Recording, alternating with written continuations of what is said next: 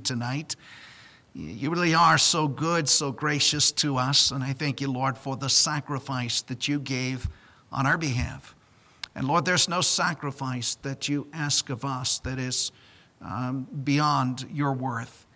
And Lord, everything, everything that we could give for you, you're earning and deserving of it.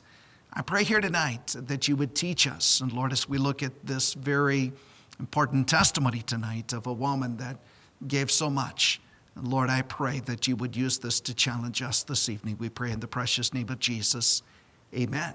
Now, as you're seated, I want you to turn your Bibles to the Gospel of Mark this evening.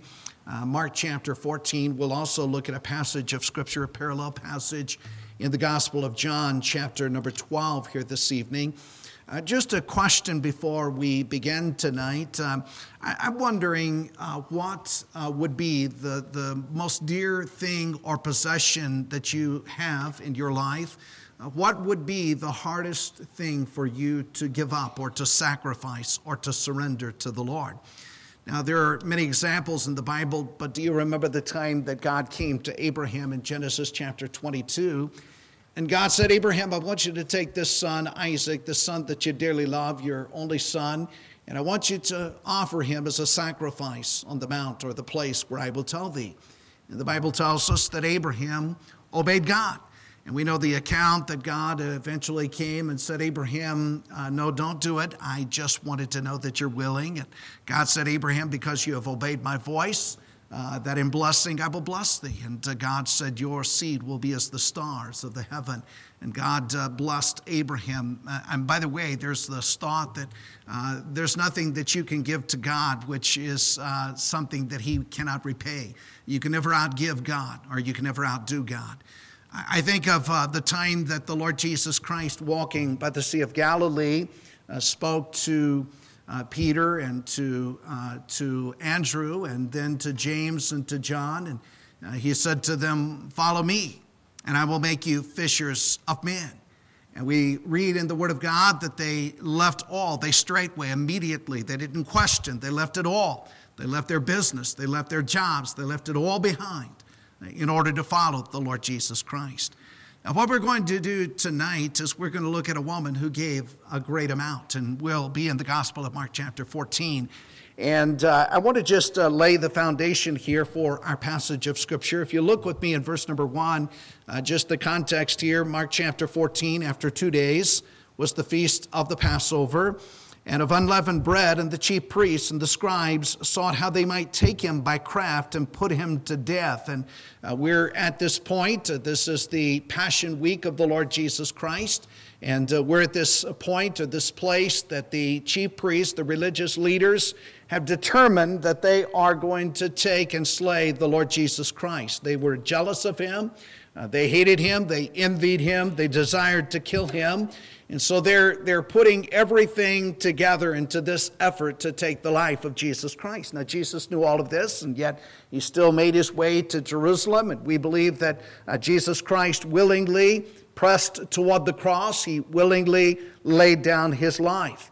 Now, I believe the crucifixion actually took place on a Wednesday. Last night, here as a church, we observed the Lord's Supper.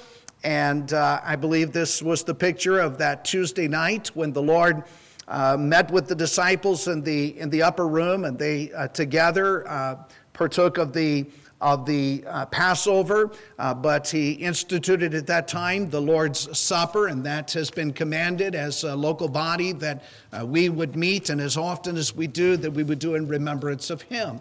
And so that was on a Tuesday night. The Lord was arrested as they went to the Garden of Gethsemane. He was tried by the religious leaders, then taken to Pilate early Wednesday morning, and then crucified. And we believe he was taken for the cross on Wednesday evening, laid in the tomb, and in fulfillment of Scripture, three days and three nights uh, he spent in the earth. And uh, for the Jewish uh, beginning of a new day, that would have been Saturday at sundown. And uh, he arose and then appeared to the disciples that following Sunday, the first day of the week. Now, what we find here in Mark chapter 14 is a passage that deals with this anointing of the Lord Jesus Christ for burial. And before he was crucified, a special woman in the scripture comes to the forefront and she breaks an expensive alabaster box upon the Lord Jesus Christ, poured it upon the head of the Lord. Now, I, I, want you to keep your place in Mark chapter 14. I'd like you to move forward to the Gospel of John chapter 12. There's a parallel passage of Scripture in John chapter number 12. Uh, there are some details that are added for us in the Gospel of John. Uh, we have uh, this passage of Scripture also in the Gospel of Matthew and here in the Gospel of Mark that we're studying. And I, I just quickly want to pick up a couple of the details from John chapter number 12. In John chapter 12, we get the specific time. You see in the Gospel of Mark and Matthew, it's not in chronological order. Uh, there, the anointing for burial is paired with this uh, betrayal of Judas Iscariot. But as we read here in John chapter 12, just a couple of verses here, verse number one, it adds some details, and we have this specific timeline. Then Jesus, six days before the Passover, came to Bethany where Lazarus was, which had been dead, whom he raised from the dead. And so neither Mark nor uh, Matthew give us that specific time. This took place in Bethany, and the Bible tells us in the Gospel of Mark it was the house of Simon the leper. Now I want you to read on in verse number two. There they made him a supper, and Martha served, and that was pretty typical of Martha. You find her often in the Bible, and her means, uh, she was a servant, and that was her spiritual gift, and her means of worshiping the Lord was through her service. Uh, it reads, But Lazarus was one of them that sat at the table with him. And here is this Lazarus that in chapter 11 has been raised from the dead. And so we have Mary or Martha and Lazarus, but notice in verse number 3 then took Mary. So these three siblings, and here is Mary that you find so often at the foot of Jesus, so often worshiping the Lord. Then took Mary a pound of ointment of spikenard, very costly, and anointed the feet of Jesus and wiped his feet with her hair, and the house was filled with the odor of the ointment. Now, here the Bible tells us she anointed the feet of Jesus, and the Bible tells us in Mark that she poured this upon the head of Jesus. And here is Mary worshiping the Lord, and it's such a beautiful picture here. Another interesting detail that's not given to us in the Gospel of Mark that we'll turn to in a moment, verse 4. Then saith one of his disciples, Judas Iscariot, Simon's son, which should betray him, Why was not this ointment sold for 300 pence and given to the poor? So we find that it was Judas that uh, criticized Mary for what she had done. I want you to go back with me to the Gospel of Mark, uh, chapter 14. And we're going to look at this sacrifice here tonight, this anointing of Jesus for burial. It's really interesting where we are, time frame. Uh, we are coming uh, here today, if, if you would look at the time frame today, would have been the crucifixion of the Lord Jesus Christ. And here in this passage of Scripture, we read of Mary that is anointing Jesus for his burial. And we see here the sacrifice of Mary. Pick up uh, Mark 14, verse number 3. And being in Bethany in the house of Simon the leper, as he sat at meat, there came a woman. Now, that woman, according to the Gospel of John, is Mary, having an alabaster box of ointment of spikenard, very precious, and she brake the box and poured it on his head. Now, it's evident as you read through the Word of God that Mary had such a special relationship with the Lord Jesus Christ. It's very evident that Mary loved the Lord Jesus very dearly.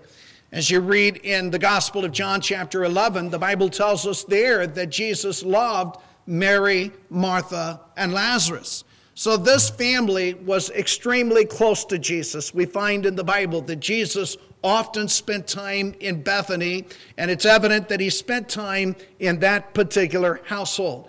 I think as we study the Word of God, uh, Mary was saved. Uh, Mary had been forgiven much. She was grateful in her heart for what Jesus had done.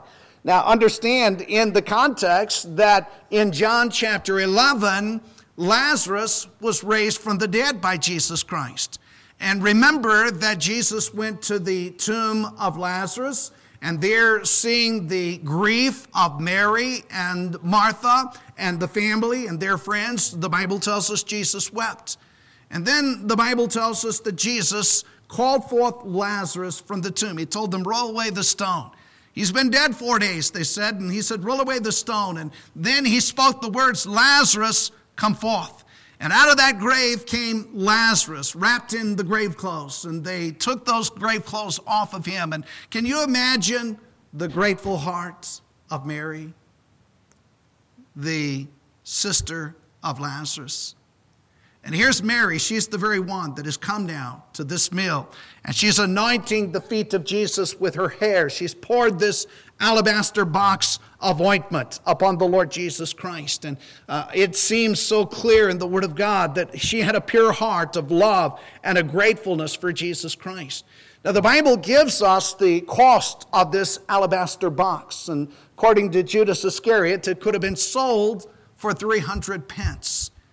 Now, in the Word of God, a pence would have been a day's wages. And so we're talking here that this was 300 days. This is almost a year of labor that was placed into that alabaster box. It was a very precious, valuable alabaster box. I think it seems clear in the Word of God that this was probably not a wealthy family. Uh, and so here, Mary, how did she come upon this particular box? Did she work for it? Had it had been given to her. We don't know the details, but we know that it was extremely valuable and it's something that could have set Mary uh, in store for a great deal of time. She brought that box and she broke that box upon Jesus, and that was for her a great sacrifice. But I think the heart of Mary, you think about this Mary's been saved, she's been forgiven. Now her brother has been raised again from death to life. And out of a very grateful heart, here's Mary with this thought that there's no sacrifice that is too great for the Lord Jesus Christ. And so she gave it all. I want you to notice an interesting statement in verse number 8. As Jesus is describing this sacrifice, she had done what she could. I believe if we take that literally, what is meant by that, she had done what she could. In other words, she didn't withhold anything. She did what she could, she gave it all. And I've often wondered have we done what we could? Have we done our very best for the Lord Jesus Christ? He's worth our very best. I surrender all. Have we truly surrendered all?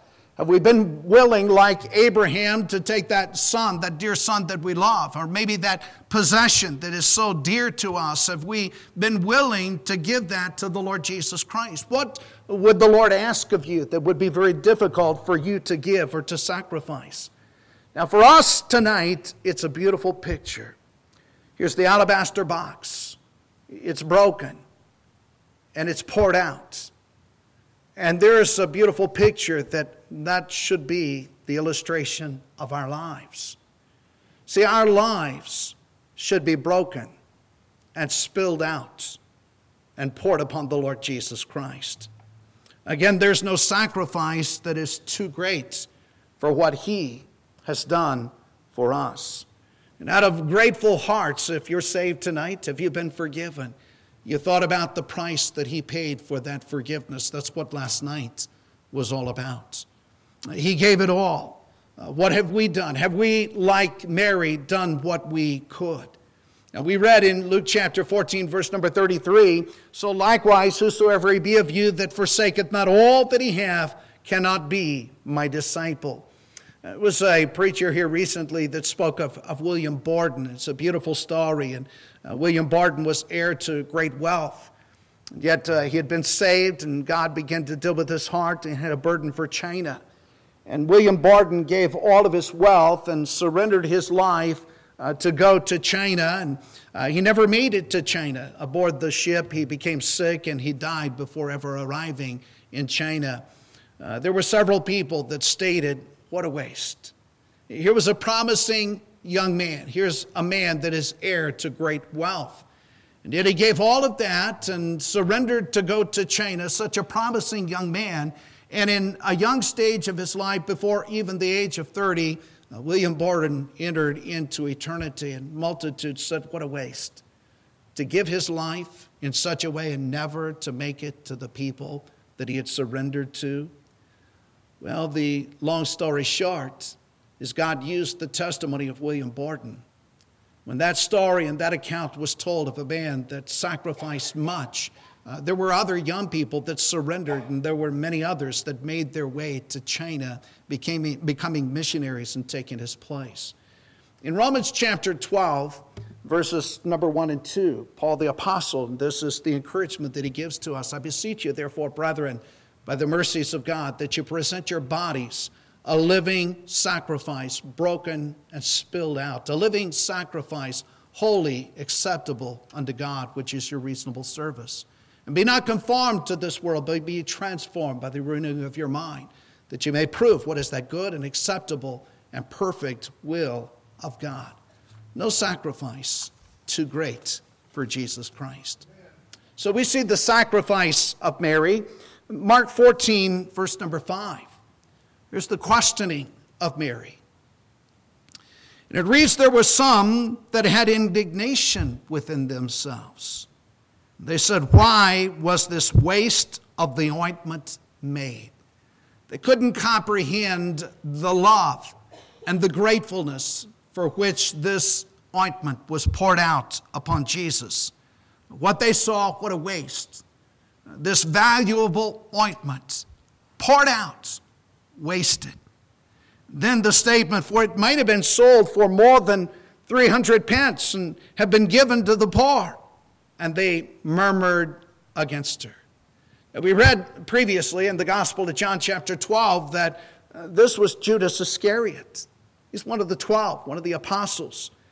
Evidently, Judas, along here with some others, for verse 4 says there were some that had indignation within themselves. Not all spoke out, but they kept this within their hearts. They pondered it, but some did speak out. And verse 5 says they murmured against her. And in the Gospel of John, it tells us that Judas Iscariot is the one that asked the question publicly and made the statement it might have been sold for more than 300 pence and have been given to the poor. so they murmured at the thought of what this woman had done. Uh, reading from John chapter 12, verses 4 and 5, then saith one of his disciples, Judas Iscariot, Simon's son, which should betray him, Why was not this ointment sold for 300 pence and given to the poor?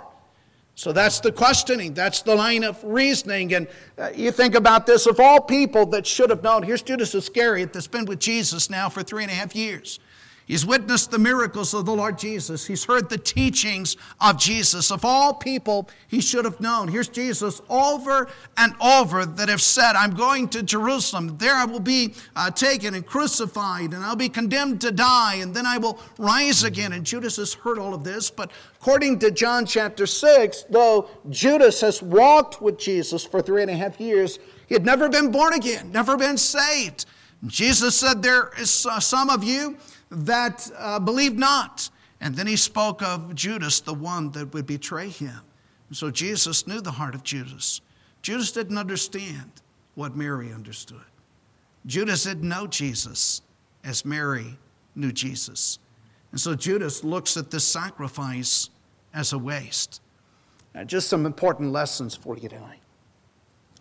Anytime you serve Christ out of a heart of love and gratefulness, or anytime you give sacrificially, it's going to come into question by somebody. Some will question your motive. There'll be some that will ask, like Judas, what a waste.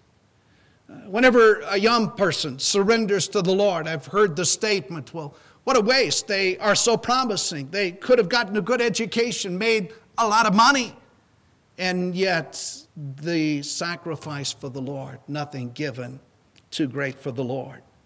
Uh, to pour out the ointment for nothing, that's the heart of a lot of people. Uh, why not get something out of it? And so often, those who question the motives, like Judas Iscariot, uh, who genuinely, the question the motive of one who truly loves Christ, they, they have issues themselves. Uh, for in John 12, verse 6, then he said not that he cared for the poor, Here's Judas. He really didn't care about the poor, but notice what the Bible says he was a thief and he had the bag. So here's Judas, the thief, and he bare uh, what was put therein.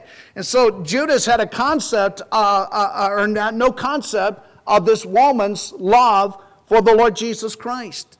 He didn't know the Lord, he didn't love the Lord. In just a few days, he would betray the Lord. He didn't even care for the poor.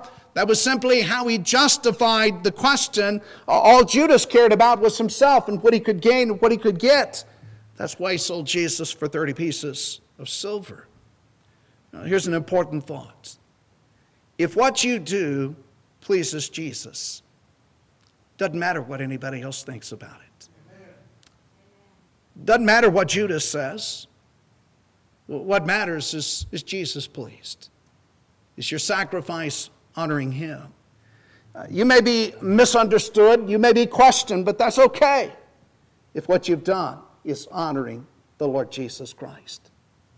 Now let's move on back in Mark chapter 14. Notice here the commending Jesus stood up for Mary. Verse number 6. Jesus said, Let her alone. I like that. If God be for you, who can be against you? If the Lord's on your side, it's going to be okay. Let her alone. Why trouble ye her?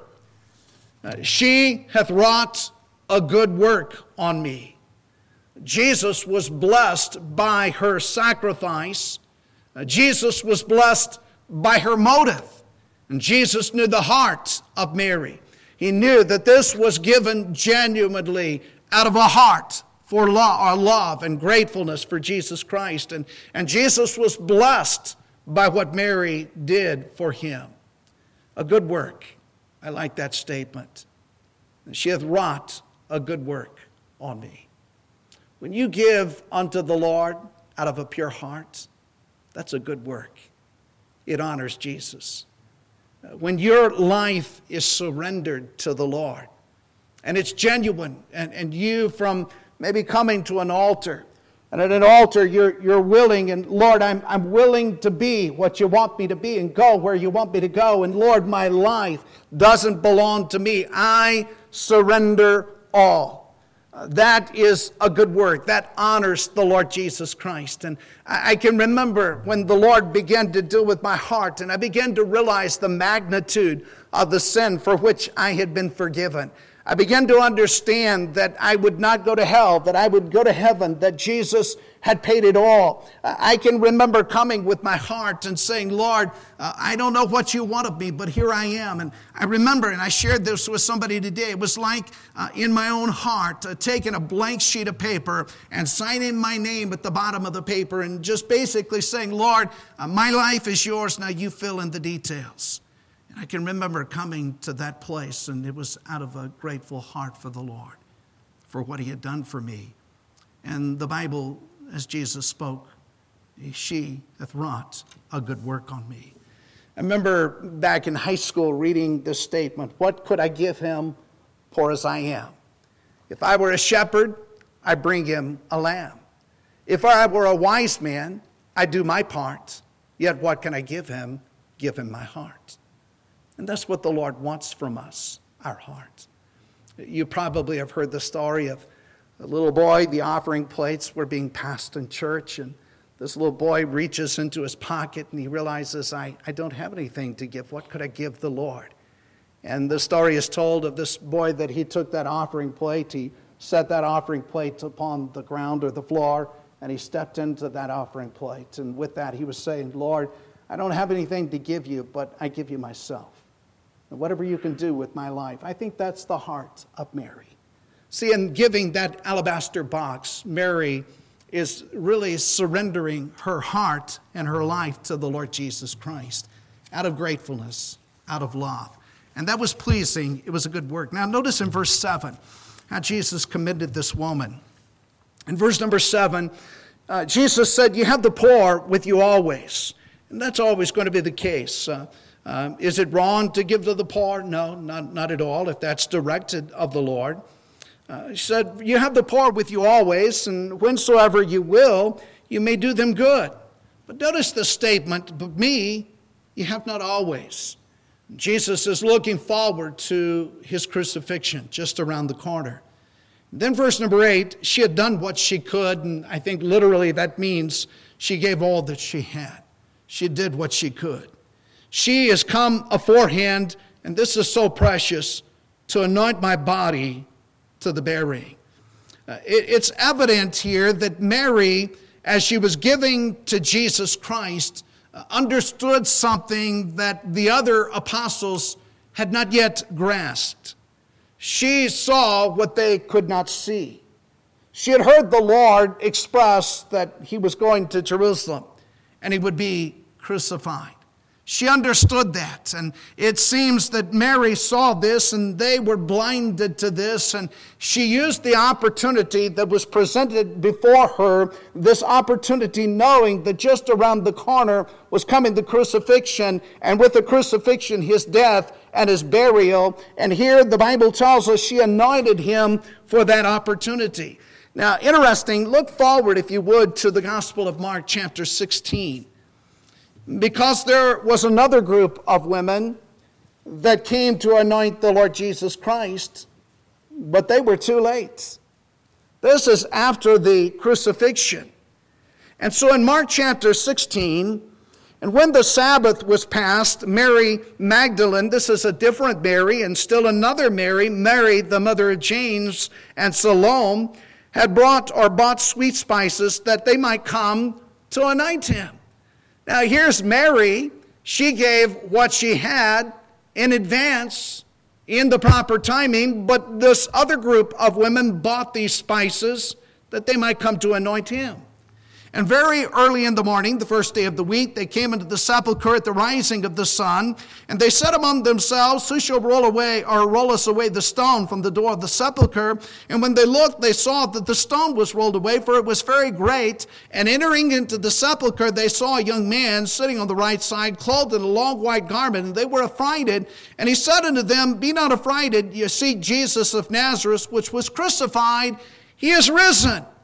He is not here. Behold, the place where they laid him. They came to anoint Jesus, but they were too late. And Mary seemed to have a, premonition, an idea, an understanding that he was going to be crucified. And in advance of that crucifixion, she anointed the Lord Jesus Christ.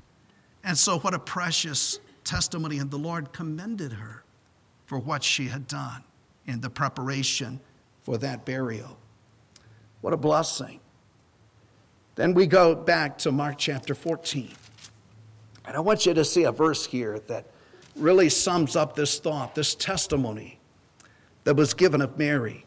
In verse number 9, Verily I say unto you, this is Jesus speaking, wheresoever this gospel shall be preached throughout the whole world, this also that she had done shall be spoken of her for a memorial of her we have her testimony given to us in the Word of God and uh, told for us what Judas thought was a waste has been used of God to challenge multitudes of others through the centuries, through the ages, until our day, until the return of the Lord Jesus Christ. Here's a woman that took and did what she could. Uh, she gave it all to Jesus Christ. She anointed him for his burial, and that testimony now has gone on before her as a challenge to multitudes of others. And I can say tonight that a life that is broken and spilled out for Jesus will bear a testimony that will endure and carry on. I received a call recently from a pastor, just, just uh, spoke with him yesterday, uh, and I've talked to this pastor many times, and he called He's seeking a pastor for a small church here in New Mexico. And uh, we began to talk, and uh, we, you know, just between us, there are multitudes of churches here that need pastors. And then he shared he had talked with a pastor in Wisconsin, and this pastor in Wisconsin said, uh, We know of 16 churches in Wisconsin. These are independent Baptist churches, 16 independent Baptist churches right now in Wisconsin that need a pastor. And there are churches all across this nation that need pastors. Uh, we've talked, and I mentioned in our Christian school recently, uh, we can go through town after town and village after village right here in our own state. I took a trip up to El Rito and uh, just uh, went to knocking doors uh, just on Saturday. And, and there are so many people that we know, so many relationships that we have. Uh, it was recently in Mora, then we were in Penasco, and uh, we've been up in Los Alamos, and we have all kinds of places and uh, different locations. And we need churches, we need people, we need people to go. The laborers are few, the harvest is multitudes. You know, there's a need everywhere. But there seems to be today this concept that to go somewhere to surrender to maybe pastor a small church or to be a missionary somewhere to some remote location, that that's a waste of life. But can I say, when somebody is in the will of God and they give themselves to Jesus, and they're in God's will, a life that is spilled out for Jesus bears a testimony that will endure. I've heard the statement uh, of a young man that had surrendered, this was many years ago, to, uh, to serve the Lord Jesus Christ in whatever capacity. He was a very sharp young man, had a promising career ahead of him. And yet uh, he came one day and said, Lord, I'm yours. And when he surrendered to the Lord, there were many that questioned, What a waste. This man could have made so much money, he could have done so many things, he had such promise. Why would he serve the Lord? Can I share that there's no other service greater than to be in the will of God for your life? Now, I shared with somebody today uh, God may want you to be an engineer. Praise the Lord. Do it and pour your life out for Jesus. God may want you to be a truck driver, may want you to be a scientist, may want you to be a politician. Ah, I don't know. a lawyer and a politician, they go hand in hand. I, I don't know. Uh, God may want that. Uh, we need Christian politicians, need Christian lawyers. Uh, we need people today that are surrendered and willing to come and say, Lord, my life is yours. Uh, whatever I do, whatever my occupation, my ultimate op- occupation is serving you and I'll just be what you want me to be. Here's my life, surrendered to you. This alabaster box that represents my life, Lord, I'm going to break it and pour it out for you. I mentioned William Borden and how his death inspired a generation of young people who made their way to China. In that testimony, you've heard the story of Jim Elliot. Jim Elliot is the man that made the statement He is no fool who gives that which he cannot keep to gain that which he cannot lose. And you've heard the story of Jim Elliot and his friends, four others that gave their lives to seek and reach an unreached people of Ecuador. The story is told as they flew into this region and tried to develop a, re- a relationship. They were, they were martyred. And some of you may remember the time, or you've read the stories, but newspapers and uh, news reporters all across the nation and literally all across the world made a statement like this What a waste! Such promising young men. What a waste that they would give their lives to go and reach an unreached people group. They had families, they had wives, they had children. What a waste! But what others could not see is that their lives, broken and spilled out, touched a multitude of others. And there were many that, because of their life, because of their sacrifice, because of their testimony, they surrendered their lives to being what Jesus wanted them to be. Another interesting part about that the very men that took their lives or the lives of these missionaries saw the way they died. And they said, We saw as these men died that they had something that we don't have. And as a result, the wives, or some of the wives of these men that um, were martyred uh, in Ecuador uh, to say, take the gospel, some of their wives went back to the very people that took the lives of their husband, and almost an entire tribe was converted to Jesus Christ. You see, their legacy lived on. The alabaster box was broken and it was spilled out for Jesus. And it was a precious ointment for the Lord. It was costly. They did what they could. And then their lives were stuffed short, but the Lord took what they did and multiplied their gift and their sacrifice to touch the lives of others. Mary's sacrifice to us lives on. It's a legacy, it's a testimony. I'd like with that, our heads bowed, eyes closed.